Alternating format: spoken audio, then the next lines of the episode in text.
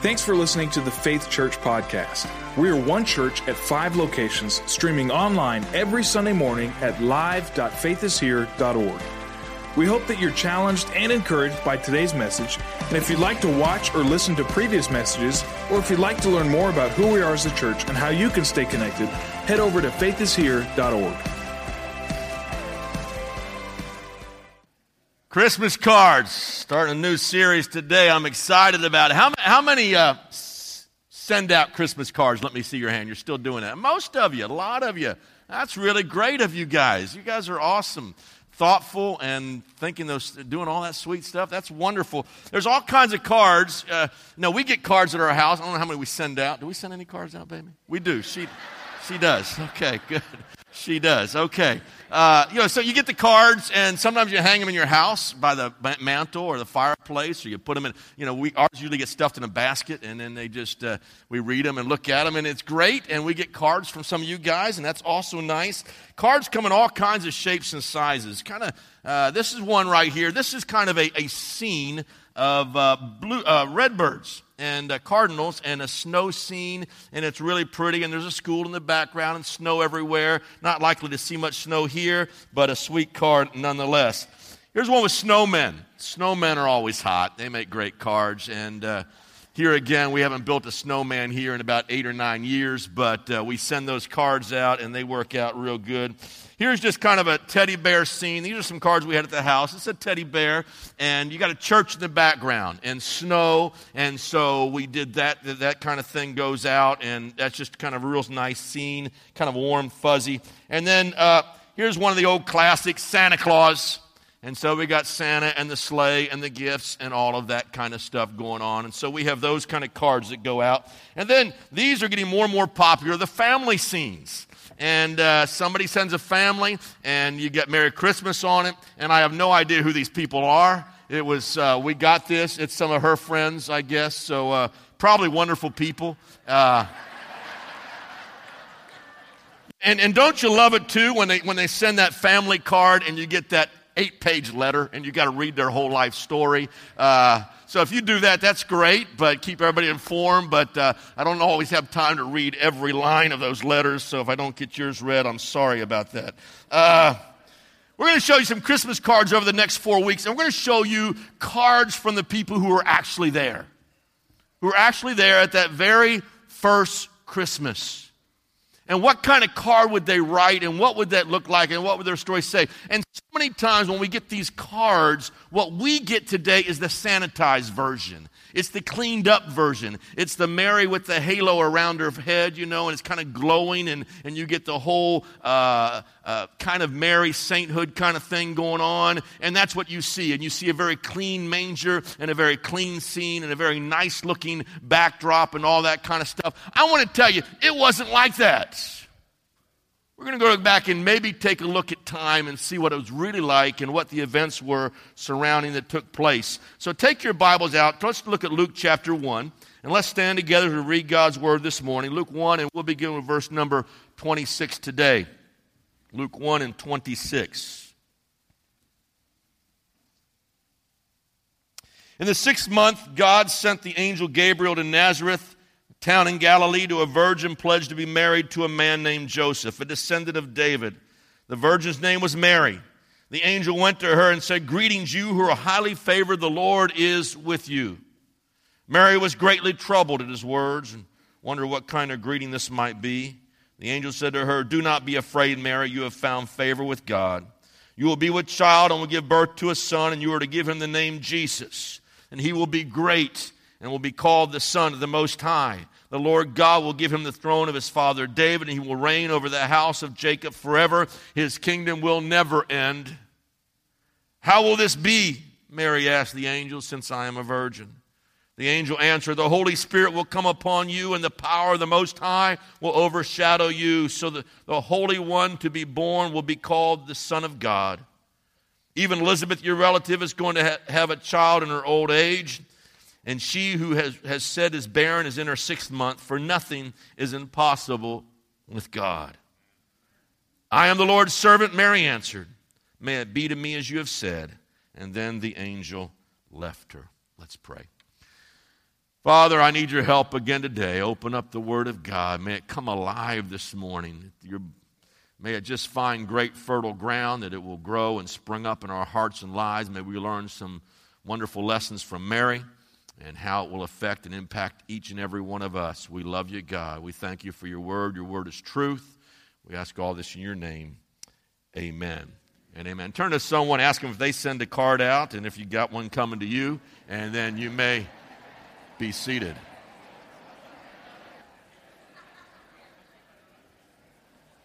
I get it. You weren't going to get a card, were you, until you said something to them. Now they got to send you one. I want you to go back to this scene. This scene is not a sanctified, clean, wonderful, clear look that might fit on the front of a card. What you have is a very, very frightened, very disturbed, very troubled Mary. The Bible says a couple things that describe her. She was greatly troubled, and then it says again, she was afraid. There was no glow around her head. There was nothing like that going on. There was no smile on her face, no peaceful look of contentment. She is upset. Because Mary's entire world is about to be rocked. Nothing would ever be the same again. She is about to live through maybe the greatest scandal that would have happened in her hometown at that time, and she's going to experience all those kind of things. Her whole world is about to be upside down. In a closely knit, small Jewish community, the news that the angel brought to Mary could not have been more challenging, could not have been more difficult to handle. Mary had what we would call a conundrum. Ever heard of that conundrum? Great word. I always like to have my word of the day. The word of the day is conundrum. And the word conundrum simply means this: a confusing or difficult problem or question. A confusing or difficult problem or question. It's kind of the proverbial caught between a rock and a hard place. And that's where Mary finds herself. She is in a conundrum. She is caught between the rock and the hard place. What am I going to do now? This is no easy decision. It is no easy matter. And I will tell you, all of us face those times in our own lives where we have our own conundrums, those times we don't know what to do and which way to turn and how much of this we should take in ourselves, and we have those conundrums. So the question for us today is, how do we respond when we have our own dilemma, maybe in some ways kind of how Mary responded and how she made it through her dilemma and her conundrum. There's three challenges that she is actually going to face, and I want to give those to you. And the first is simply this: she has to choose between the favor of man or the favor of God. She must choose between the favor of man or the favor of God. Look again at verse 28. Excuse me. It says, and the angel went and said to her, "Greetings, you are highly favored, the Lord is with you." Highly favored. Notice those words. You are highly favored. God is saying what is about to happen to you is a good thing.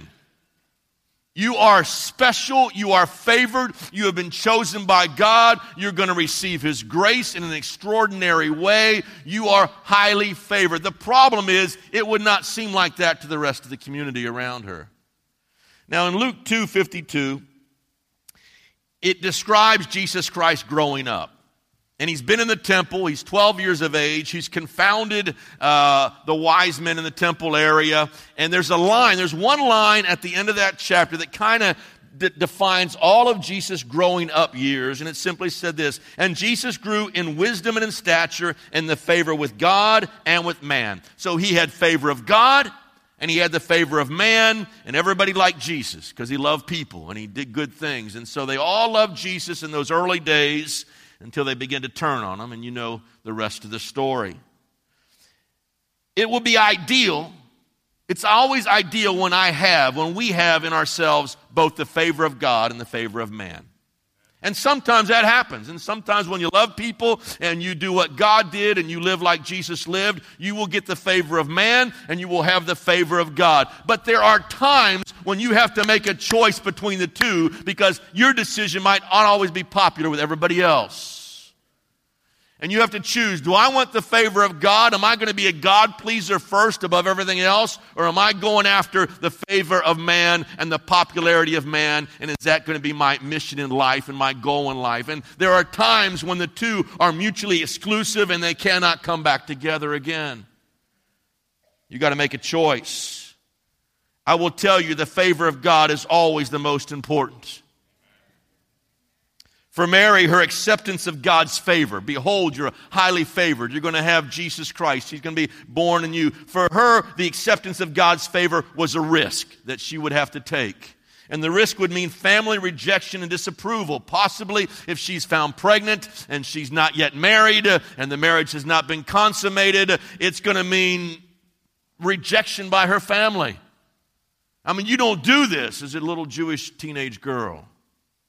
The stigma of a young girl being pregnant outside of marriage. And you can imagine in that hometown, all the speculation of swirling. Who could the father be? And there's probably a short list there, and some may have thought Joseph couldn't wait, and maybe it still is Joseph, or maybe it's the barn tender, or maybe it's somebody else. But I tell you who wasn't on their list, the Holy Spirit. Probably wasn't on their list of suspects of who could the daddy be. And the family would experience shame and embarrassment at Mary's pregnancy. And then there was the public disapproval. You can imagine in a small town, gossip swirling everywhere, and this is kind of a soap opera that's going on all around her. Matthew 1:18, when it describes her as being pregnant, says she was found to be with child. What does that mean? It meant she began to show. She got fat. She's pregnant. It's going to happen. Listen, let me give you a little pointer. Don't ever go into the welcome center and meet your guest and say, by the way, when's that baby due? That's a no-no. Don't do that. But, you know, there just comes that point in time when that tiny little girl begins to show, and we know she hasn't put on weight because she's eating too many burritos. She is putting on weight because Jesus is growing inside of her. And then she risks losing her fiancé. You've got Joseph in this whole picture. And by the way, do not miss next week. We're going to look at a Christmas card from Joseph and an incredible love story. So do not miss next Sunday morning. But her fiancé is a man by the name of Joseph. And so you can imagine all these emotions that Joseph's going through. And he feels like he's been betrayed. And she's cheated on him. And all this is going through his mind. She would be branded as an adulteress.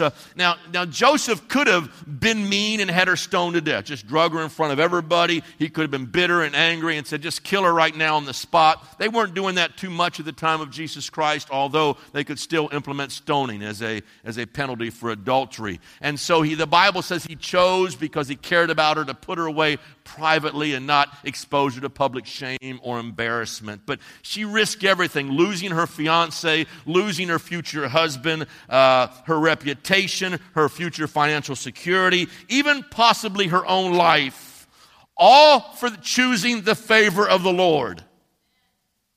And there are times in our lives when we will have that same choice to make. It's a conundrum. What am I going to do? Choose to be popular with man and choose to be a man pleaser, or choose to have the favor of God and please the Lord? What am I going to choose in my life? Now listen to me. We know from the text God chose Mary. But Mary also had to choose God. Because as you read the passage, Mary could have said, not me, you got the wrong person, and really turned God down. Right? He wasn't going to force Jesus Christ into her womb. She could have said, no, find somebody else. So she also had to make a choice to choose the Lord. So what does she say? Be it unto me according to thy word. Yes, God, whatever your word says, I will do it. I read verse 28, and it has the phrase in there, highly favored.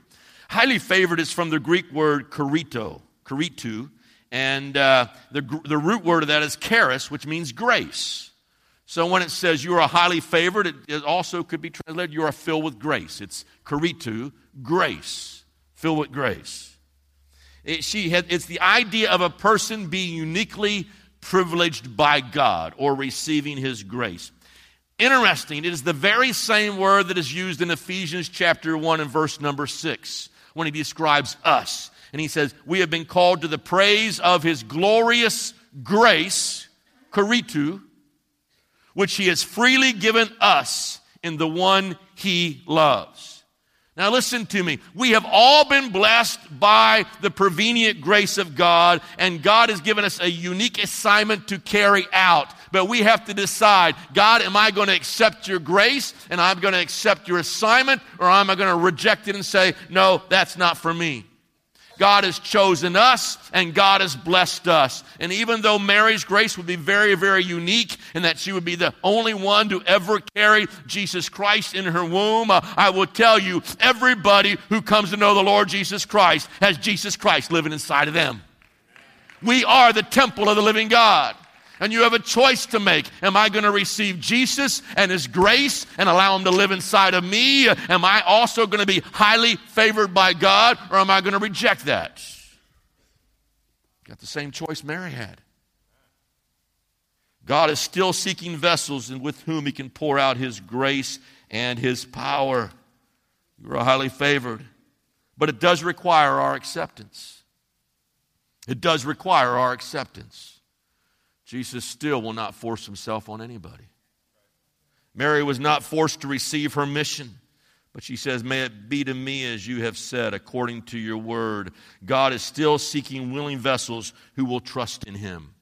And often when we accept that grace of God, it comes with a double-edged sword.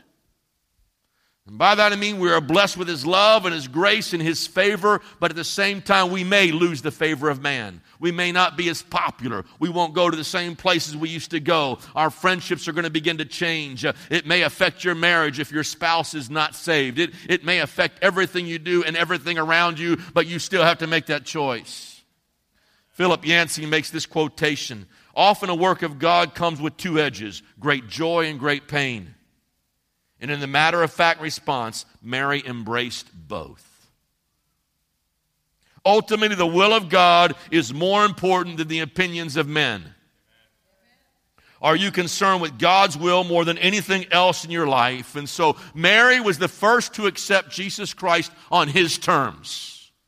And even though she would be afraid, and even though she would be troubled, and even though it may be hard, she accepted Jesus Christ on his terms, regardless of the cost. And every single person who says, I'm going to be a follower of Jesus Christ, the Word of God still says, if anyone would come after me, let him take up his cross and deny himself and follow me. The requirements are still the same. It's a conundrum. What are you going to choose? The second conundrum is this. There was a confusion for Mary, the confusion of the moment or trusting God's eternal plan or long-range plan. There's always that conundrum. Do I respond to the pressure of the moment, either cave in or respond in the wrong way, or do I see God's bigger plan being worked out? Look at verses 32 and 33. He gives her a hint of this long-range plan. He says, he will be great and will be called the Son of the Most High. The Lord God will give him the throne of his father David, and he will reign over the house of Jacob forever, and his kingdom will never end. Now, to Mary, it seemed like the wrong time. This is not the right time to get pregnant. This could seem like, God, you're making a mistake here. This has got to be the wrong time. This is not the right time to have a baby. I am just engaged to Joseph. We are in a marital contract that will not be consummated for the rest of this year. It's not completed. And for Mary, it probably seemed like the wrong place. Not the right place for all this to be carried out, because the census is going to force her to leave this small town of Nazareth and travel all the way to Bethlehem when she's 9 months pregnant, 8.5 months pregnant. She's going to make that journey from Nazareth to Bethlehem, and so it definitely wasn't the right place to be traveling on a donkey that far along in your pregnancy. And she would be in a strange town, and she would strangers all around. There would be no family and no friends, and her and Joseph would literally give birth in isolation in a smelly stable. And so to her, it's the wrong place. It's the wrong time. But when the flies begin to fill the air in that stable and the unpleasant aroma fills all the senses, everything about the situation says, there's no hope. This doesn't make sense. It doesn't add up. God, I don't know what's going on right now. But God has provision that always says His grace is sufficient. And so whatever time you find yourself in and whatever place you find yourself in at any time in your life, God has a plan for you. A supernatural plan that He wants to work out in your life. There are times we face certain situations and we want to cry out, God, what's going on? This doesn't make sense. This can't be happening right now. This is not what I signed up for. It's the wrong time. Your timing, God's, it's all wrong. This is the wrong place. It doesn't make any sense at all. This can't be happening now. But I would tell you, if, as a Christ follower, when you follow Jesus Christ, sometimes you only get one piece of the puzzle. You know, some of you guys are puzzle builders in here. You get that small little piece. There's no way you can look at that puzzle and figure out what the end product's going to look like. And it looks really stupid and doesn't fit in and doesn't make sense and it's all jagged and it's got all these shapes around it and it just doesn't add up. And on the surface, the situation can look and you shake your head and say, it doesn't make sense at all. But it's not until the rest of the puzzles begin to join on to the other pieces of the puzzle that all of a sudden a beautiful picture begins to take shape. Right? And in that day, we will understand. We don't understand all of God's ways now. So I'm sorry, we don't get it all. We get a piece of the puzzle here, and a piece here, and a piece here. Listen to 1 Corinthians 13:12. Now we see but a poor reflection in a mirror. Then we shall see face to face. Now I know in part. Then I shall know fully, even as I am fully known. And Mary is getting one piece of God's fuller plan. But I will tell you, the rest of the puzzles are you and I. Did you get that? We're the rest of the puzzle. It's the church. And he gives her a hint. He says, Mary, this is Jesus. He's going to save the world from his sins. He is the Son of God. And he is going to reign forever and ever and ever. And so she gets that one snapshot, that one piece of the puzzle. But who are the rest of the puzzle pieces? Everybody who comprises the church of the living God. And you put it all together and you get a beautiful picture. Hallelujah. Oh, that's exciting. Jesus would be our Savior. That's the rest of the puzzle. Jesus would give his life a ransom for sinners. Jesus would be crucified on the cross, and he would die, and he would take my place, and he would rise again on the third day. And in that resurrection and in that crucifixion, he would defeat every single one of his enemies, even the last enemy called death. I want to tell you, that's the rest of the puzzle, my friends, and he will reign forever and ever and ever and ever. And God knows all about you. And he knows all about me.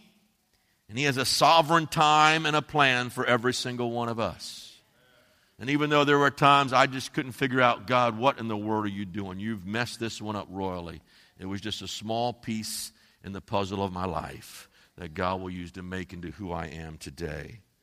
All those things we don't understand can work together for our good, for our God and his glory. So we have to put our trust in a good God, even when I don't understand what's going on.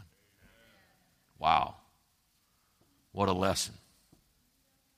The third conundrum that Mary faces is this. You can either accept the status quo, or you can trust God for a miracle. We can either accept the status quo, the way things are, the way they've always been, or we can trust God for his great miracle. Listen to the rest of verse 37 and 38. He says in 37, "For nothing is impossible with God. I am the Lord's servant," Mary answered. "May it be to me as you have said." And then the angel left her. Listen, do we really believe that nothing is impossible with God? 10 of you. Do we really believe that nothing is impossible with God. Yes. Yes. God is a miracle-working God. For with God, nothing is impossible. Nothing is impossible. Do we really believe in the virgin birth? That's an impossibility. Can't happen scientifically. There's no way in the natural. But how many know God, the creator of the universe, there's no impossibilities with him. He is a miracle-working God, and he is a God of the supernatural. Listen to me this morning. You will never appreciate the Christmas story until you approach it with childlike faith. The word miracle itself crushes the pride of man. I'm going to explain that to you. The word miracle crushes the pride of man. Now, how could Mary accept this miracle that she's going to have the Son of God inside of her? We get a hint in Luke 1:48, for he has been mindful of the humble state of his servant, part of Mary's Magnificat. And so she is there, and she says, he has been mindful of the servant. That's why the miracle works through Mary, because she's a humble person. She is simply the handmaiden of the Lord, the servant of the Lord. That's why she becomes a candidate for God's great miracle. Mary is humble, so she could be used for God's great miracle. Now, what's it mean to be humble? Literally, humility has the idea of no thought of self. Doesn't mean I think too low of myself. That's a false humility. That's kind of a poor degrading kind of humility that's really not humility at all. Or nor does it mean to think too highly of ourselves. It means if I am a humble person, I don't think of myself at all. I'm not self-absorbed. You understand what I'm saying? A proudful person is self-absorbed. All about me and what's going on with me and me, myself, and I. Pride is absorbed with self, but when you're absorbed with self, that competes with God. And God can't do a miracle in you as long as you are stuck on yourself. Are you getting this? This is really, really important. This is a great concept. We gotta. God can't do his miracle in you and through you until you are not self-absorbed, but Christ-absorbed. And he can't do it in us unless we are humble. If you're absorbed with self, you remember all the things that were done wrong to you. Oh, they hurt my feelings. Oh, they've been so mean. Oh, I don't like those guys because of what they did to me. That's a sign of pride. Sorry, just saying. Or if you're easily offended or you hold grudges, you're self-absorbed. It's pride. Humility focuses on God, and so whatever happens to me is of little consequence. God resists the proud, but gives grace to the humble. To put it another way, God can't do a miracle in you and through you if you're stuck on yourself. You got that?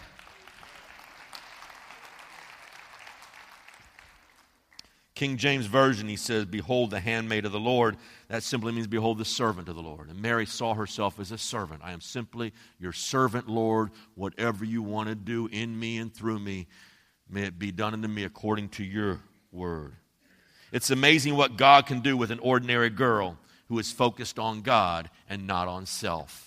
And the same is true for us today. It is absolutely amazing what God can do through us if we're focused on God and not on self. You know, if I had been Mary, that wouldn't have worked. But you know, just if we had been Mary, and we're tweeting or we're texting or we go into our Magnificat, and we might have said, "I'm going to be the mother of Jesus Christ," and we would have Facebooked that all over the place. We would have tweeted it everywhere. Guess what, guys? I am the chosen one.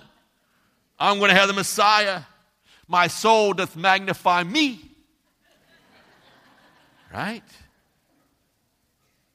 Mary says, he has regarded my lowly estate. The most unlikely candidate is overwhelmed and just kind of breaks into this worship and praise for God.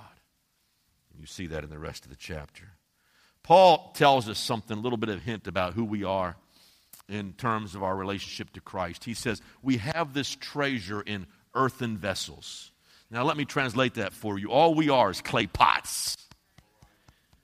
No, you don't put a beautiful flower in a pot and people walk by and say, my, isn't that pot gorgeous?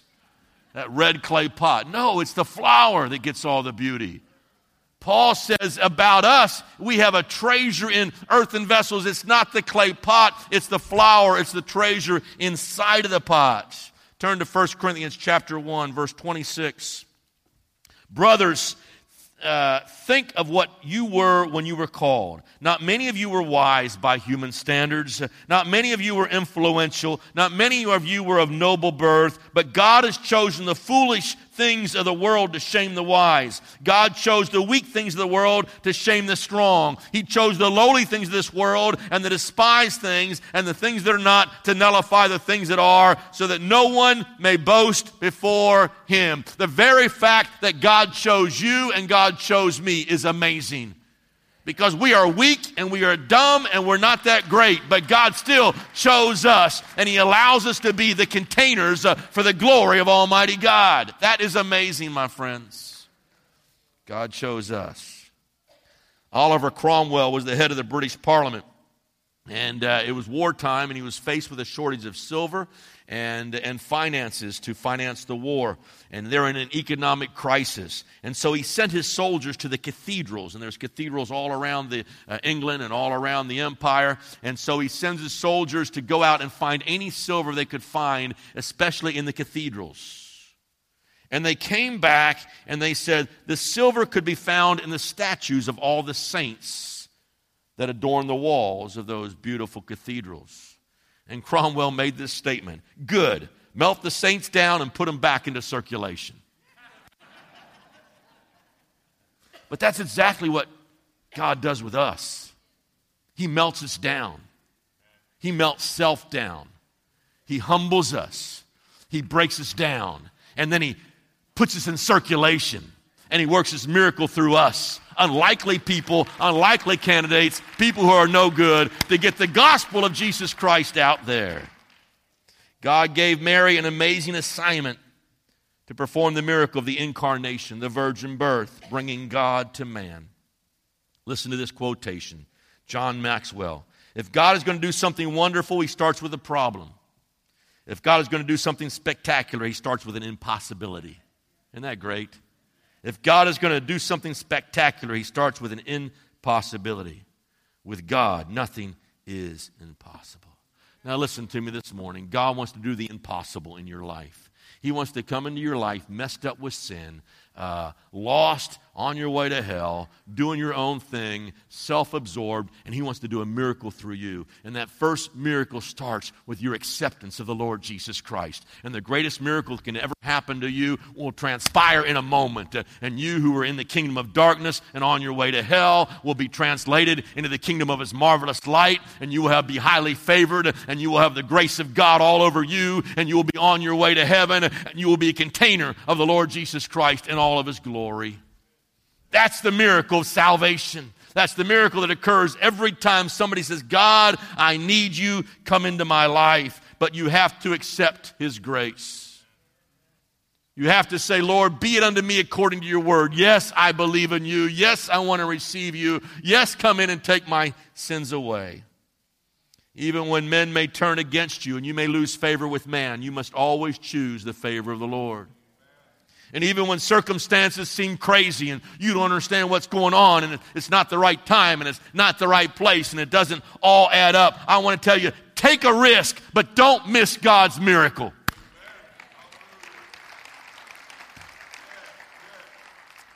I want to tell you this morning, it's time for the impossible. And the impossible is God can save you. For with God, nothing is impossible. And he can save you and cleanse you and give you everlasting life. I want you to bow your heads and close your eyes. Listen, if you're here today, I'm going to pray in just a moment. If you're here today and don't know Jesus Christ, you can ask him to come into your heart and life right now, wherever you're seated. Just say, God, I need you. Do your miracle in me. I want to receive your grace. I want to receive your life. Come into my heart and life today and change me. You pray a simple prayer like that, and the Lord's going to come into you. Father, right now, I thank you for everybody that is here today. Thanks for listening to this weekly podcast. Check out faithishere.org for podcasts and videos of our previous messages.